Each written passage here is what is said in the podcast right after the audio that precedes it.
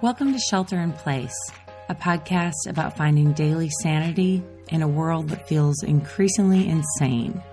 Coming to you from Oakland, California, I'm Laura Joyce Davis.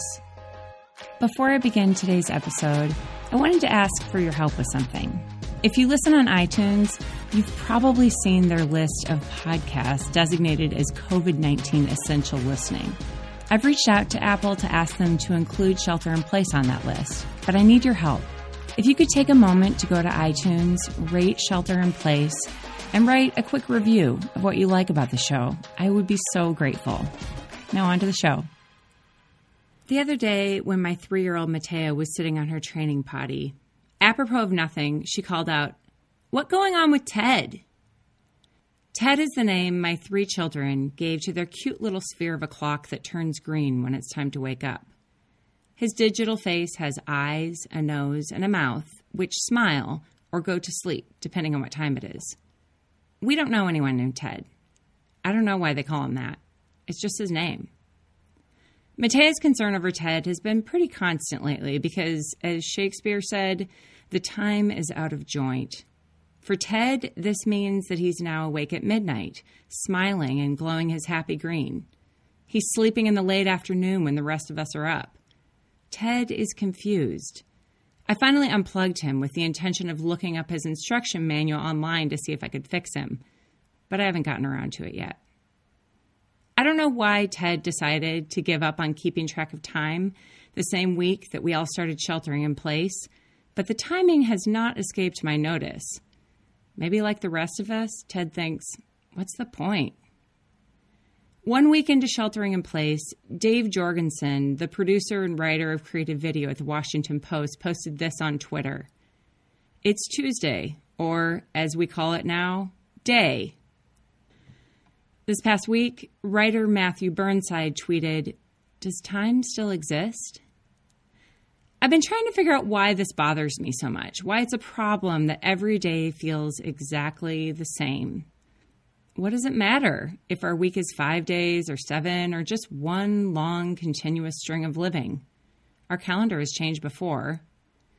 David Ewing Duncan, author of Calendar, Humanity's Epic Struggle to Determine a True and Accurate Year, says that the calendar the world is using now is mostly a joining of the Egyptian calendar and the Roman calendar.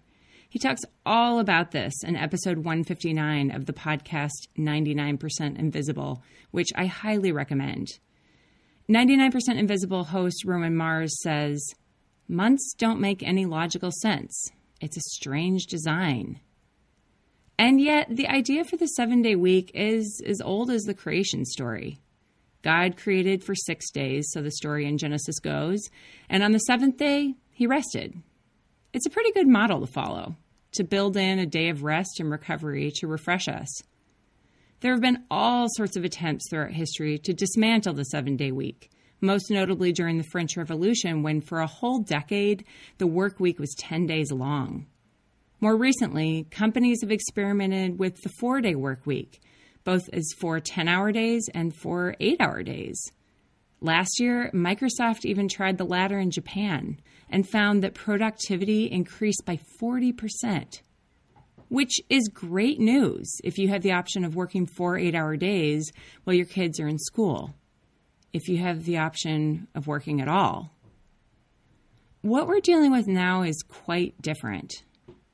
Many of us are trying to squeeze our regular workday into half the time we used to have, and then going immediately into another kind of work, the demands of parenting, of teaching our children, of doing domestic tasks.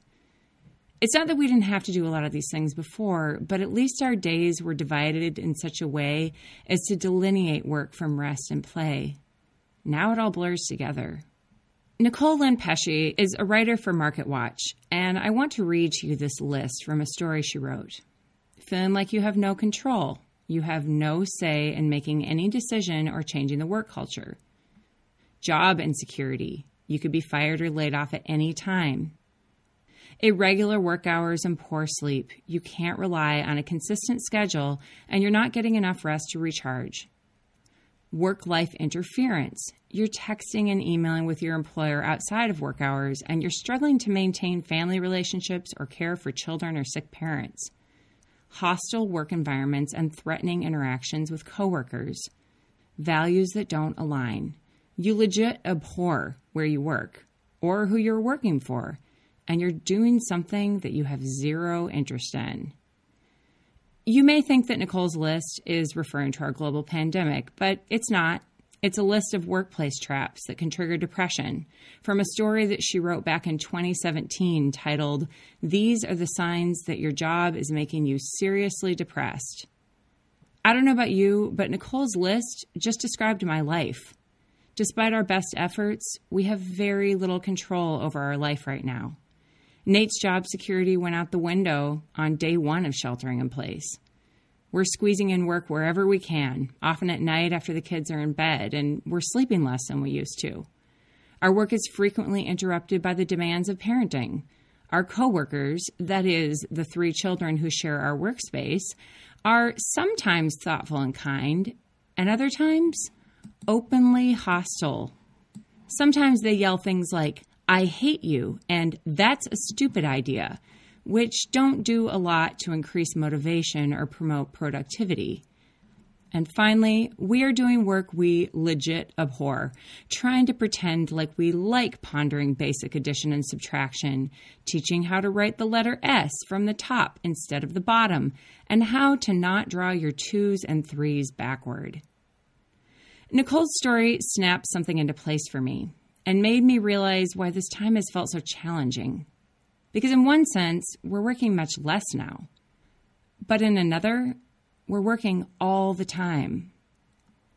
Nicole quotes psychiatrist Dr. Igor Gallinger at Mount Sinai, Beth Israel, who says that while small doses of acute stress, that is, working toward occasional deadlines or giving a big presentation, can cue your fight or flight response, and a good way to boost performance. Well, chronic stress, like journalists on constant deadline or police officers in the line of fire daily or what we're all currently experiencing every day, is linked to depression, heart disease, high blood pressure, and type 2 diabetes.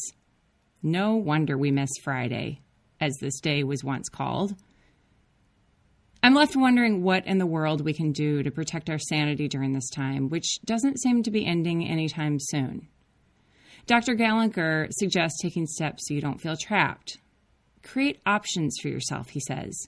See if you can switch schedules or reprioritize what's on your plate or push back deadlines when possible. Nicole also consulted Dr. Nancy Spangler, a consultant for the Center of Workplace Mental Health. Dr. Spangler says to take breaks, to go for a run or a walk, which are proven to boost your mood. Spend a few minutes meditating. She says that what might look like laziness or withdrawal could really be struggling to keep it all together. She says, sometimes we ignore the signs of depression, or we don't think it's serious until we're overwhelmed.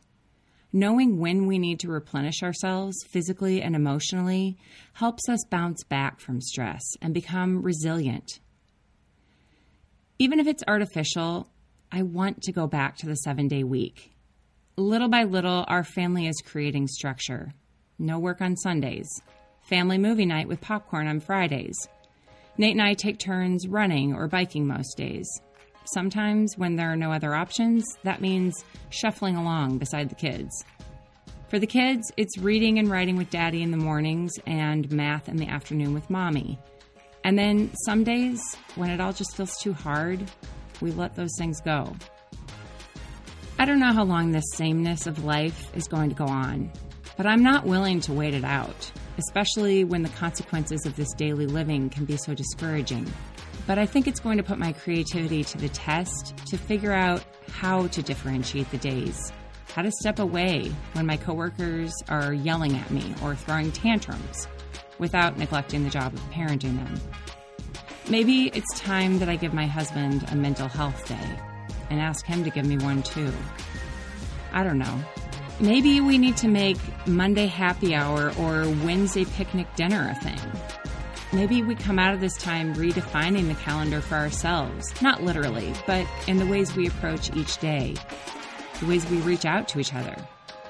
So, TGIF friends, let's make it a good one. If you've enjoyed today's episode of Shelter in Place, I would love it if you could rate it and review it wherever you listen, share it with a friend, and subscribe. Shelter in Place is sponsored by Brick and Mortar and Delta Wines. Even in these tough times, this family business has stepped up to be the first sponsor of Shelter in Place.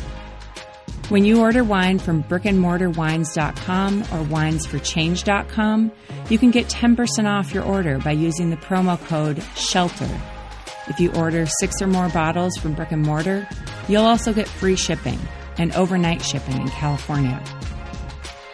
The Shelter in Place music was composed by Chase Horseman at Reactor Productions, and the Shelter in Place artwork was created by Sarah Edgel. As always, you can find links to the things I mentioned in each episode in my show notes at laurajoycedavis.com. Until tomorrow, this is Shelter in Place. I'm Laura Joyce Davis.